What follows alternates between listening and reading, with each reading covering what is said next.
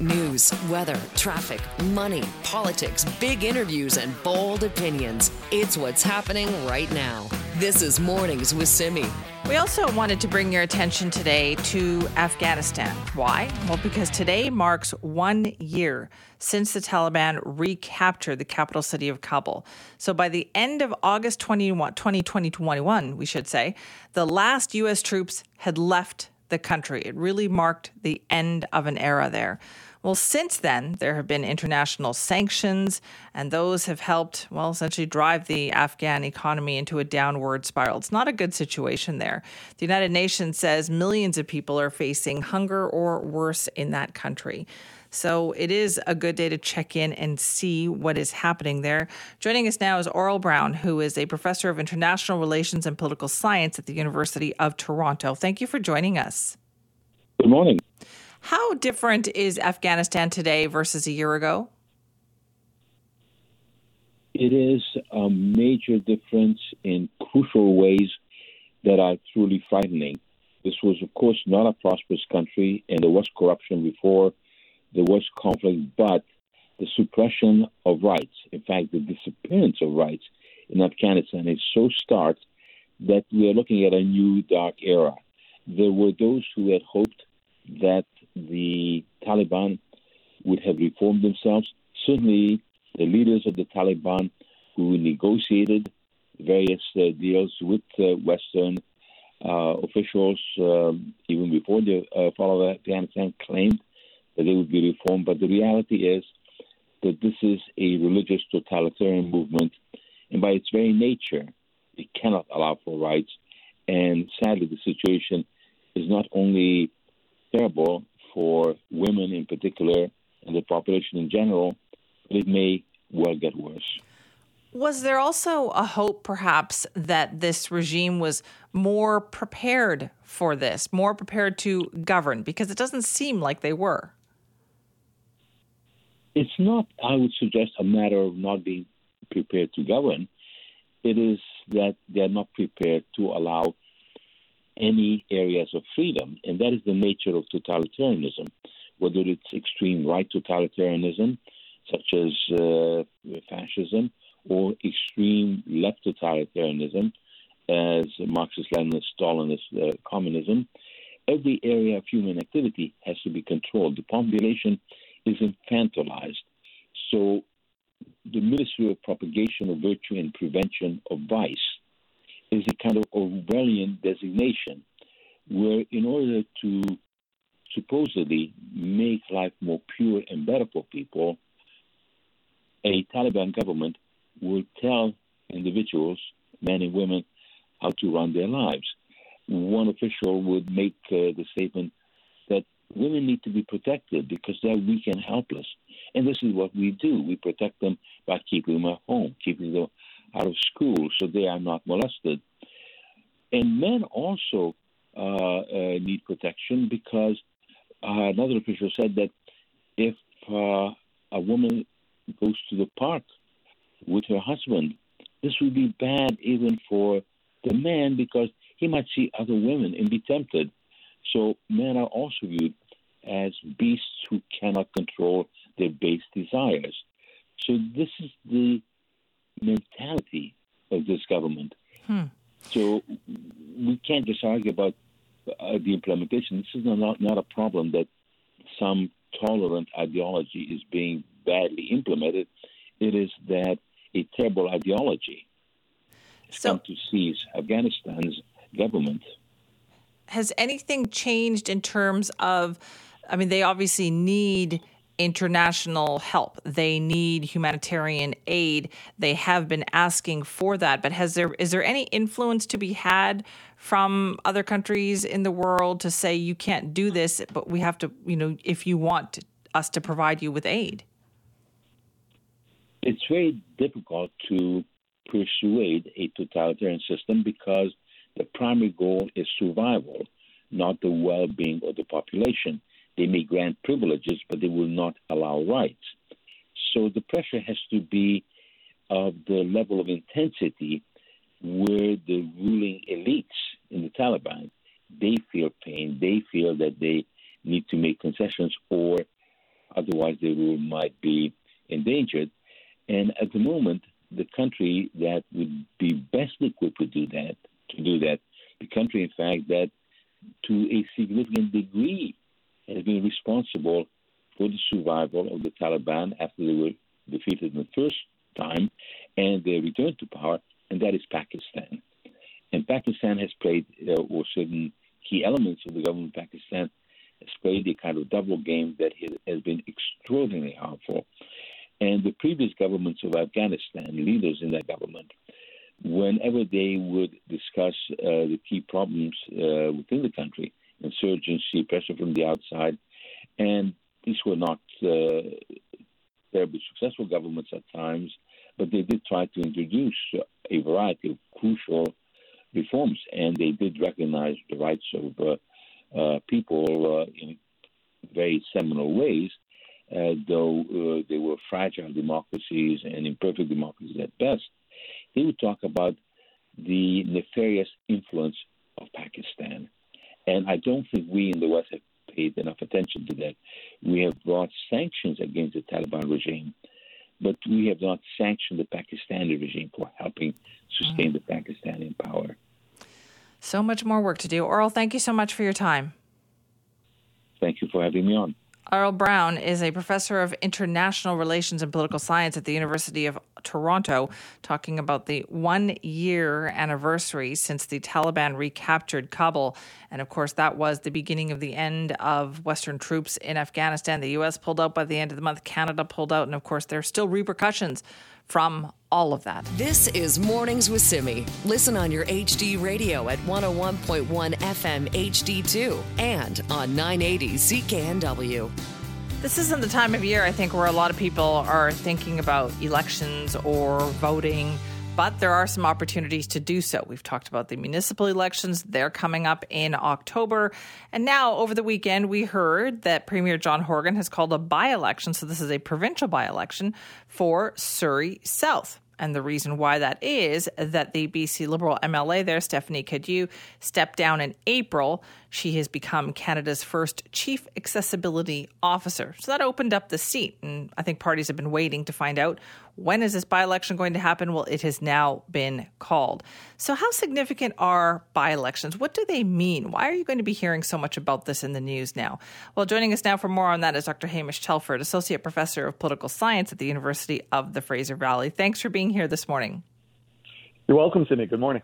Good morning. So, we spend a lot of time talking about by elections, but Hamish, does the general public pay attention to these? How significant are they? Well, they're significant in the fact that the, the voters of Surrey South don't have a representative at the moment, and they need to get a new representative elected to, to the legislature to represent their interests in, in Victoria. So, so they are important in that sense. Um, now, this by election is not going to change the outcome of or the balance of, of seats in, in the legislature. The NDP will still be the government after after this by election. So by elections typically see a much lower voter turnout. And I have to say, I think this uh, by election was strategically called to keep voter turnout very low. It was called, of course, in the height of summer when people are off on holiday, and it's going to be held uh, at the end of the first week after Labor Day when people go back to work, get the kids back in school, and also on the day that the Federal Conservative Party is announcing their new leader. So I, I think the government wanted this one to fly under the radar and I don't think there's much secret as to why uh, governments in BC tend not to do well in by elections. Okay, yeah, let's talk more about that historically then. So so governments can do that, right? They can call the by-election to their advantage, uh, and that has happened historically, hasn't it? Oh, absolutely. The the premier has the right to decide when to call the by-election within a certain time frame, uh, but within that time frame, he has absolute discretion as to when to call it. And uh, very often, uh, people view by elections as a time to state their displeasure with, with the government, um, particularly in, in a case because it doesn't affect the outcome. Uh, it's a low cost opportunity to send a message to the government. And uh, so governments typically in this province don't do well in by elections. But some of them are quite significant, right? Like lots of people come and win in a by election and then they're still around uh, for, you know, decades after that. Sure, absolutely, because uh, we'll have another election in in two years' time uh, the regular general provincial election, and incumbents have a, a historic advantage. So whoever gets elected in this by election uh, stands a reasonably good chance of, of winning in the general election in two years. Okay, so what about candidates here? So let's take a look. What what is your assessment of what is going on in Surrey South right now? Yeah, so I think both the major parties have recruited uh, good candidates. The Liberals went out and uh, recruited a woman named uh, Elenore Sturko, whom many people in Surrey and elsewhere will be familiar with. She was an RCMP spokesperson uh, for Surrey for, for uh, quite some time, so she's quite a familiar media personality.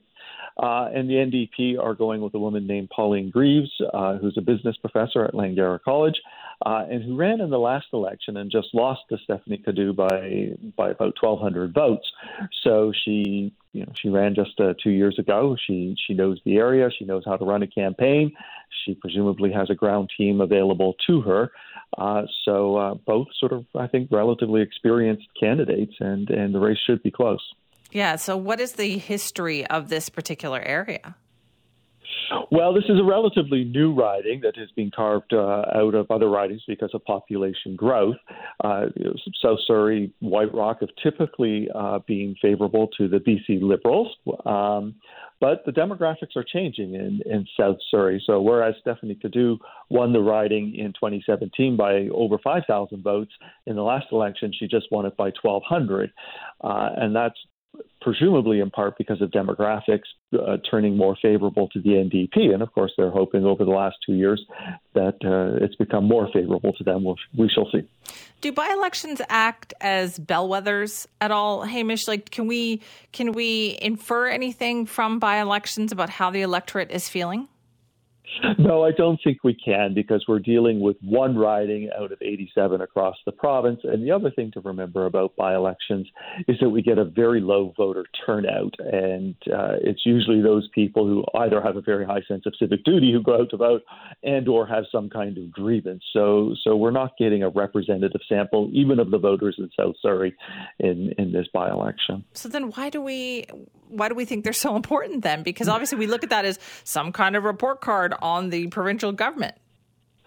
Yes, um, and it is important because, as I say, all British Columbians need a representative in the legislature to represent their interests, and and so um, we we do view this um, as as an opportunity, perhaps, to get a, a, bit of a report card on the government. And it's also going to be a bit of a report card on the BC Liberals, right? This this is uh, Kevin Falcon won his own riding in a by election a few months ago. That was not a, a big surprise that he won his his seat, um, but this is the first by election, I believe, uh, with him as leader.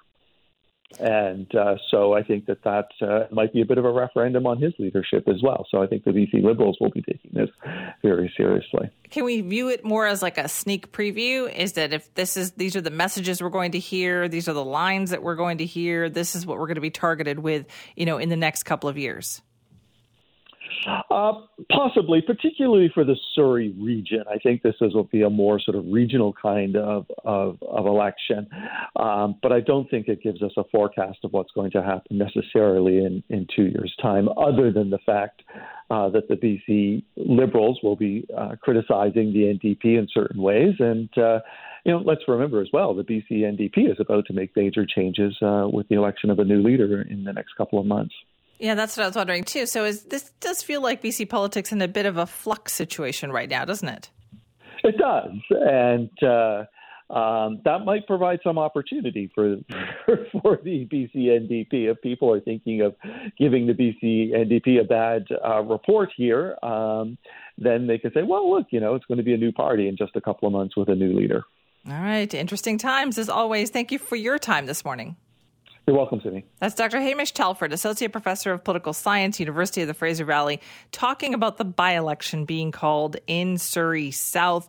Uh, this is to replace Stephanie Cadieux, the former BC Liberal MLA. And it's going to be an interesting one to watch because despite all that, despite you know what history has shown us, we still think of this as a referendum on how people are feeling. Right? It's a by-election. It's going to the voters two years after the last election, theoretically two years before the next one. So how are people feeling? I think there's going to be a lot of scrutinizing of what is happening in Surrey South, actually.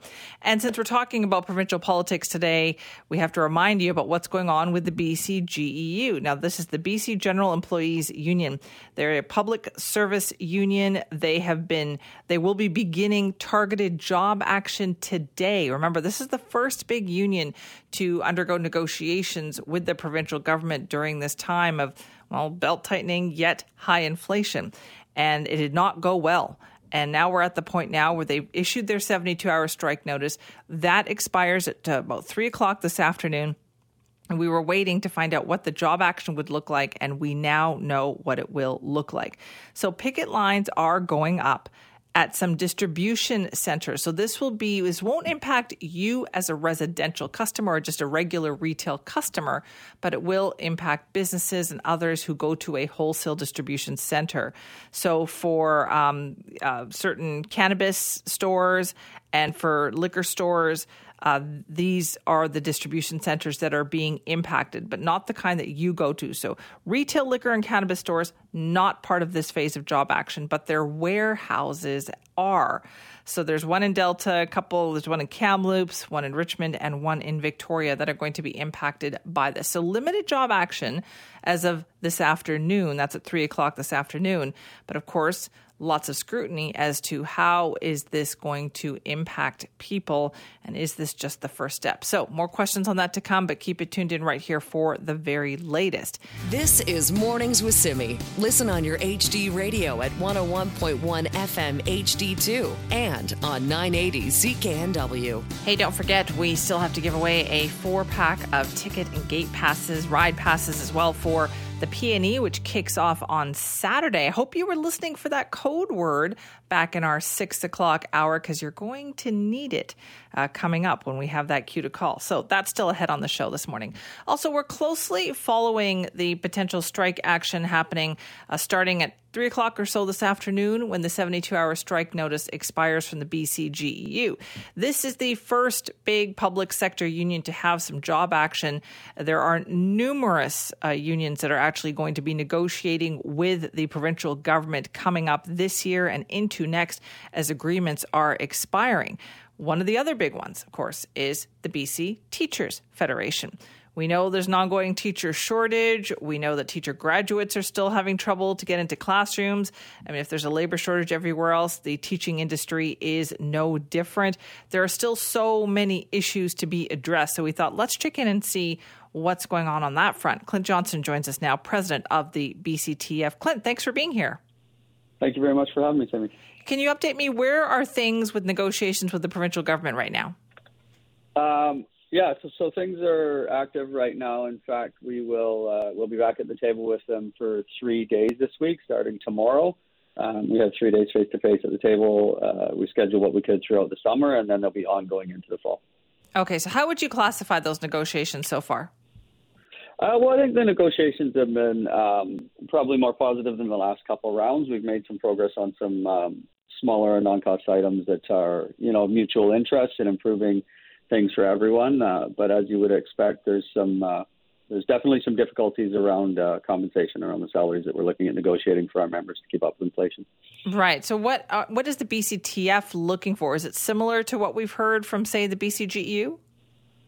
Well, in terms of numbers, I don't know about how similar it is, but we're certainly looking for uh, sort of raises for our members that mean that they don't actually lose money. That's been an ongoing issue for us in terms of, of, of wage increases that don't actually keep up with inflation. So, given the rate of inflation right now, yeah, we're looking for something that means our members don't fall further behind in one of the most expensive markets in the country. Okay, what does that look like then?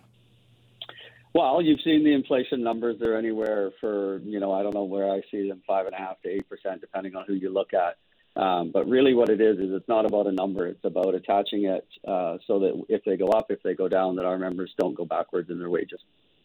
Okay, so does that mean that you're also looking for something in that five to eight percent range over the next year or two?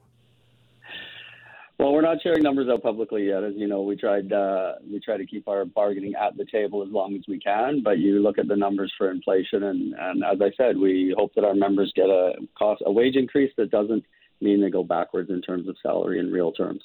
Okay, so what else is going on then? What else is high on the list for the BCTF? What about classroom sizes? What about those kinds of resources?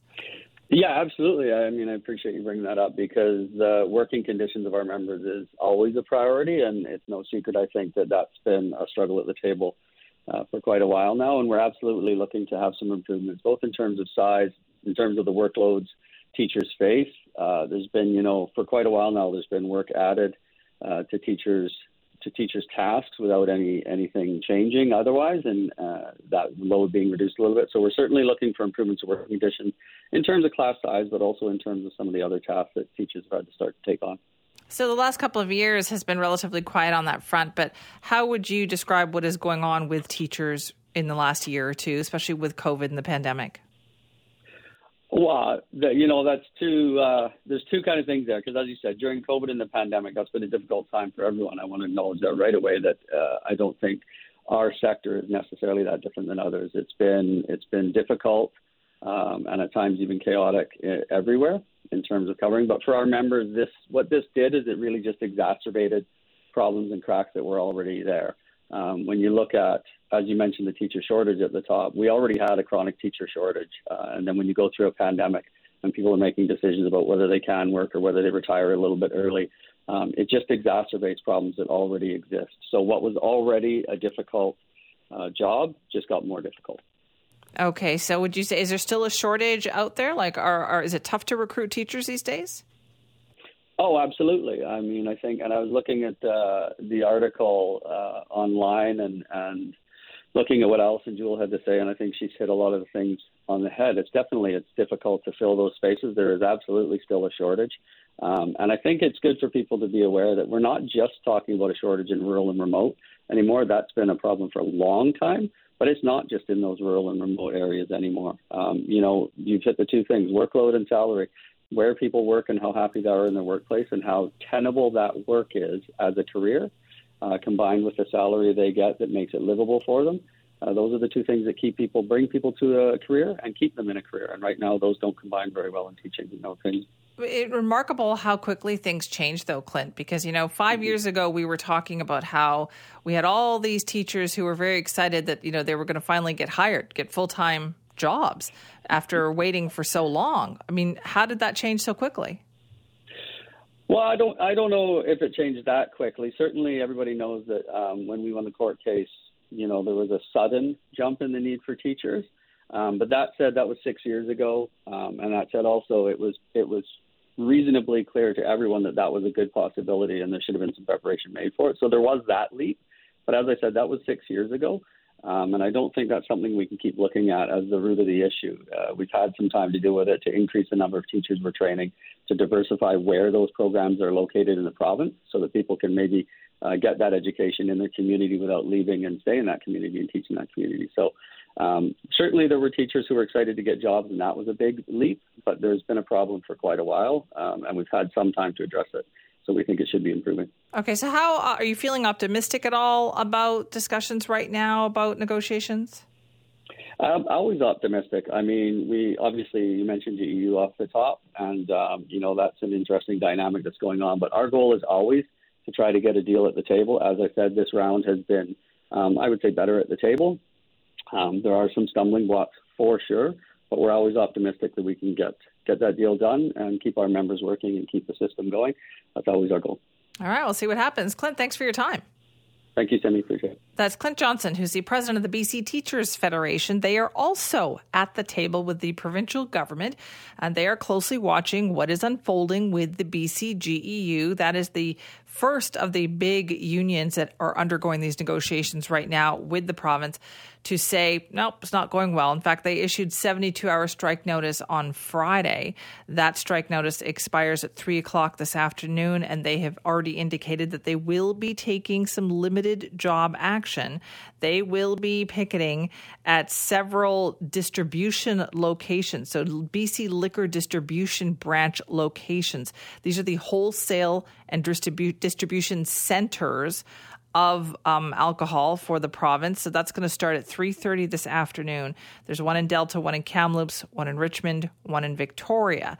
Now I've heard from some private businesses who are not happy about that because they say, "Well, wait a minute, we also get our alcohol from these distribution centers. The government, you have to get all of your alcohol, whether no matter what business, private, public, whatever, you have to get it through the government." So they're saying this will also impact them and they feel that because it was issued on a Friday, they didn't get a whole lot of notice to stock up or, or take the precautions that they would need to. This is Mornings with Simi. Listen on your HD radio at 101.1 FM HD2 and on 980 CKNW. It's the kind of story that no one wants to hear about when it comes to our healthcare system. The fact that somebody waited so long for an ambulance that it is believed that it may have impacted whether or not that person, well, made it. We're hearing about that from Ashcroft this weekend. Sunday morning, a man believed to be in his 80s suffered cardiac arrest in the village of Ashcroft, called the mayor, or called the mayor. The mayor's talking about it now, but called an ambulance. And it took a while for that ambulance to arrive, actually. The nearest ambulance was said to be about half an hour away.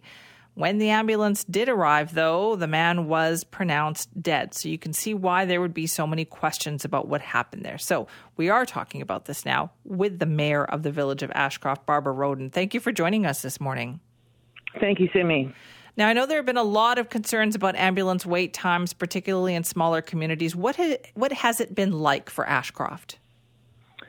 It's been very frightening for a lot of people, and, and, and people think I'm exaggerating for effect when I use that word frightening, but it, it, it is because we are a small community. We're an hour from Kamloops. People know that if something goes wrong, if, if they have a heart attack, if they have a serious m- medical issue, they will be taken to Royal Inland, uh, preferably by ambulance, so that you can get that medical attention you need en route. And these two instances coming within a month of each other, where the ambulance was called for someone in severe medical distress and taking half an hour to arrive, has, has really got a lot of people on edge and wondering what on earth is happening. So, what happened in this latest case on the weekend? Uh, someone saw uh, the gentleman collapsed um, and called 911 and was told that the ambulance ETA was 35 minutes. And so the dispatcher I understand what happens is if, if you report a medical situation and it's something that is quite severe, the dispatcher will try to find an alternative um, until the ambulance gets there. And so in this case, they contacted Ashcroft Fire Rescue and asked if, if someone from our volunteer fire department could go. And our fire chief, who has a level one first aid ticket, said, We're not medical first responders. That isn't what we do, but I'll go and so he got the AED from the fire hall and, and attended. A couple of other um, uh, firefighters pulled up in their own vehicles because they all heard the page.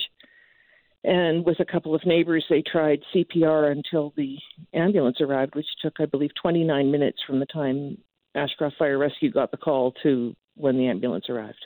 Right, but they were unable to save this man. Are you worried when you hear stories like this that there could there could be more? I, I am worried, Simi. I mean, this is this is two that they occurred exactly four weeks apart. Um, I know that we have heard about long wait times for ambulances, but in two, these two cases, they've both been within sight of the ambulance station. They've both involved people who passed away. I'm not a medical person. Obviously, I'm, I'm not privy to medical details. I do not know if the person yesterday could have been saved if an ambulance had been able to arrive sooner. I don't know. The fire chief doesn't know. But it is very, very concerning for, for residents in the town because we want to know that those services we depend on in case of emergency will be there uh, in a timely manner. No one, no one expects a, an ambulance to be outside their house all the time, but when we have an ambulance station and we're told, oh, it's half an hour till it gets to you, that's very, very concerning. Right now, I know we we talked um, four weeks ago too when the other case happened as well. Did anything, you know, change as a result of of you bringing that forward four weeks ago? Not that I've heard. Uh, yesterday, after this this second incident, I did contact a number of people at BC Emergency Health Services. Uh, I've heard back from Troy Clifford, who's president of the ambulance union, to say that that he believes there will be a review Uh, and I understand from, from something else I saw that, yes, they will be reviewing this instance as well as the one four weeks ago. But what changes come out of that, I, I have no idea. I haven't heard anything. I just hope that they can find something that isn't a band aid solution, such as making our volunteer firefighters medical first responders. Mayor Roden, prior to these the last two incidents, had you heard of something like this happening before? Like, what, what what would be a normal wait time for an ambulance for somebody in Ashcroft? Well, I've had occasion to call the ambulance myself um, in the past, and normally it's been here within 10 to 12 minutes. Um, I can pretty much see the ambulance station from from my house on the other side of town. Now, that said, last week I did have to call the ambulance on behalf of someone else in, in my neighborhood, and it was an hour and 10 minutes for the ambulance to arrive because it obviously was not in town. Um, and what happens is the ambulances from Ashcroft will have to transport someone to Kamloops. Uh, they're both, say, doing that. That leaves us with no ambulance here in town, so then they have to pull from the next nearest community, which is Clinton, which is 20, 25 minutes away, but then the Clinton ambulance could be off covering 100 miles. Right. What are you hearing from residents? What are they saying to you? They're scared. Uh, they really are. I've heard numerous instances of people who said they are considering moving away from the town. They are considering, uh, you know, maybe uh, one or two people saying they had heard of people who were planning on moving here or wanted to move here, but now are having second thoughts. People saying, my adult children on the coast or wherever they live are saying, you know, do you really want to keep living there? And this isn't just an Ashcroft thing. This is happening in our rural communities, and it's very frustrating because you know those of us who live in rural communities happen to believe they are absolutely wonderful places to to live and work and play. And when something like this happens, it impacts all of us because then people look and say, "Well, gee, do I really do I really want to move, move there? Look look at what's happening." And, and it's it's hollowing us out, it's creating fear, and it's causing a lot of people to have to uproot their lives when they should be able to to rely on the healthcare services that all British Columbians are supposed to enjoy. Mayor Roden, thank you so much for your time this morning. Okay, thank you, Simi. Appreciate that. That's Barbara Roden, Mayor of the Village of Ashcroft, talking about the latest case. Now, we had talked to her four weeks ago when they had a situation with, you know, a slow ambulance and ambulance wait times, and now they have another one. It was about a 30 minute wait for an ambulance for a man in his 80s who was pronounced dead when the ambulance arrived. Now, as Mayor Roden said, they don't know, you know, what the condition was or whether a faster ambulance would have made a difference, but they're just highlighting the fact that there was no ambulance, that it did, you know, take some juggling to even get one to show up at that half hour point. So again, brings up another question, right? For people living in small towns, I'm not surprised to hear that some of them are kind of rethinking it. If you had a loved one, you know, an elderly loved one who lived in a small town right now with what you're hearing about ambulances and wait times and closures of emergency rooms, you would probably ask them, hey, are you thinking about moving too? I think that probably is a question they're asking themselves. This is Mornings with Simi. Listen on your HD radio at 101.1 FM HD2 and on 980 CKNW. As we've been telling you all morning, BCGEU job action does start today, coming up after 3 o'clock. Let's find out exactly what that's going to look like and what we can expect. Joining us now is Stephanie Smith, president of the BCGEU. Thanks for being here. Oh, thanks so much for having me, Simi. Okay, so what is going to happen today? Well, uh, today at 3:30 there will be picket lines going up around the four distribution centers for the liquor distribution branch. So, two here in the Lower Mainland, one in Victoria, and one in Kamloops. Okay, so why the distribution centers and not the retail outlets? Well, you know, all the way along, our our committee has said that whatever we do, if we have to action the the strike vote that was given to us by our members, um, we want it to be really strategic. We want to be thoughtful. We want to be impactful, and it is a tool. Um, the goal is not picket lines. The goal is to get a collective agreement that our members can accept and vote yes to. And so um, this was what we decided was a very targeted action and hopefully it's enough to incentivize the government and uh, our employer to invite us back to the table um, with a really serious offer that meets what our members need to see. Okay, so if there's no picket line, then what kind of job action are we talking about here? Oh no, there will be picket lines at the distribution centers. Yes, that's what we're talking about. So Okay. um, that will be the targeted action today. Okay, so how long is that going to last? Well, um, that's where we're starting. And as I said, if the phone rings, uh, you know, and uh, we get invited back to the table with a, a meaningful conversation around what our members said they needed to see, which was wage protection, so some form of cost of living adjustment, uh, you know, protecting their wages against uh, out of control rates of inflation. Um, then, you know, we'll we'll go back to the table. Uh, if we don't hear from the employer, then of course our committee will consider escalating job action. And um, but that's really all I can say about that at this time. Okay, what do you say to the concern, Stephanie? I've heard from some private liquor store outlets who say they didn't have enough notice here for them to be able to stock up and, and see themselves through this because they have to also buy their alcohol from the government. Yeah, I mean, you know, like I said, our, our goal has never been to start job action, and individuals or businesses, you know, they can certainly help support us to end the job action by, um, you know, letting their MLAs and letting government know, you know, get back to the table, offer these workers the COLA protection that they're looking for. Um, you know, I, I would say we've been in bargaining since February, the first week of February. We we took a strike vote in Ju- June and July, which you know overwhelmingly, ni- almost 95% in favor, and we issued the job action, um, you know, the strike notice on Friday, 72 hours. Um, we've done everything we can to uh, ensure that people know what they need to know. When will the public find out what the next steps are then? Well, um, as soon as our members do. we always want to ensure that our members are aware of what's happening for them. And uh, as we did this morning, you know, we will make sure that we let the public know as quickly as possible. All right. Well, Stephanie, thank you for your time on that today. Oh, thank you so much for having me, Simi. That is Stephanie Smith, president of the BCGEU, talking about their job action today. So, picket lines at uh, BC liquor distribution warehouses at four locations around the province Kamloops, Victoria, Richmond, and Delta. But as I was talking about there, you know, eh, the people who will be impacted are businesses because they have to get their alcohol from these government distribution warehouses. And so, not just government liquor stores or government cannabis stores, but also private cannabis stores and private liquor stores.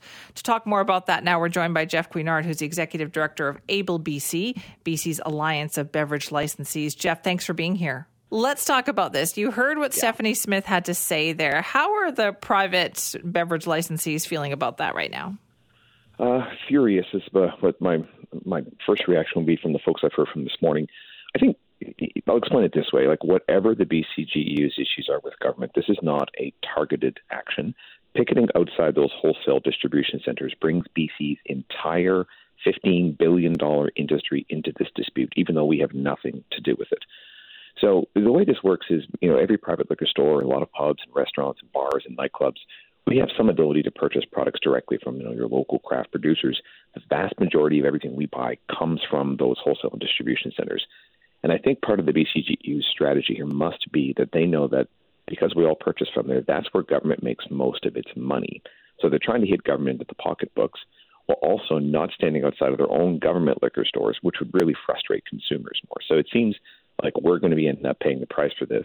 Uh, and you know, our industry employs almost 200,000 British Columbians as well. So this is much bigger than a small targeted job action. Right. Do you feel that that's how it's being portrayed? Do you think that's not accurate?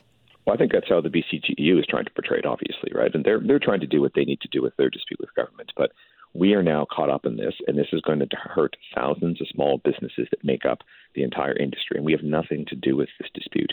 We have employees that we're trying to support as well, right? And we're trying to deal with wage increases and every other issue that uh, every other small business is. Uh, but yeah, this is going to hurt us a lot. Uh, and it's going to, you know, interesting by putting it in, the wholesale side. You know, British Columbians are going to see stock levels depleting in those stores, and they're going to see, especially sort of import products. Uh, and we don't know how we're going to react to that yet because we just, you know, just found out this morning that this was their plan. Even when they announced on Friday that they intended to strike, they didn't have any details of what that strike was going to look like. So we have had no time to plan. Even if you put in an order uh, on Friday for it, most of the stores have not received it yet, and now you know, there's going to be picketing outside of those wholesale warehouses. So it's it, it's a really difficult day for us, and we're not sure how we're going to be able to react yet. Yeah, that gives you what four or five hours, I guess, to to try to stock up. Yeah, and that that's not practical, right? I mean, even if you place an order now, it's not like it's it's shipped and delivered instantly. Um, so that's no time to react to this, and British Columbians are going to see this uh, impacting liquor stores, private and government, uh, in in the very near future. What would you say then to the BCGU? What would you rather see here? Well, if the BCGU believes that this is the right thing to do and that's their decision, they should just be honest with British Columbians about why they're doing it and stand out front of their own stores. Go strike at your own stores and leave the private industry out of this. We're not involved in this dispute. We have our own issues we're trying to solve. So I would say uh, put your money where your mouth is and go stand in front of your own stores. All right, Jeff, thank you so much for your time on that this morning. My pleasure. Have a good day. You too. That's Jeff Guignard, who's the executive director of Able BC. That is BC's Alliance of Beverage Licensees. Now, all people who sell liquor in this province, they have to source their liquor from one place, and that is the provincial government. So they get their liquor from these BC liquor distribution warehouses, whether you're a restaurant or a private, you know, alcohol retailer. That's where you get it from. So that's why he's saying that this job action this morning actually impacts more people than realized. It's a targeted job action by the BCGEU at four of these BC liquor distribution warehouses uh, one in Richmond, one in Delta, one in Kamloops, one in Victoria. Their concern is private you know owners didn't get enough notice to stock up and they feel this is going to have a, a wide impact so i guess that's that's what job action is, right? That is what's happening. If you want to weigh in, simi at cknw.com. And if the BCGU is looking for impact, they are certainly going to get it. Clearly, the government's going to start hearing it this morning from private beverage licensees for sure. So, yes, weigh in with your thoughts. Simi at cknw.com. You can also call our buzzline 604 331 2899.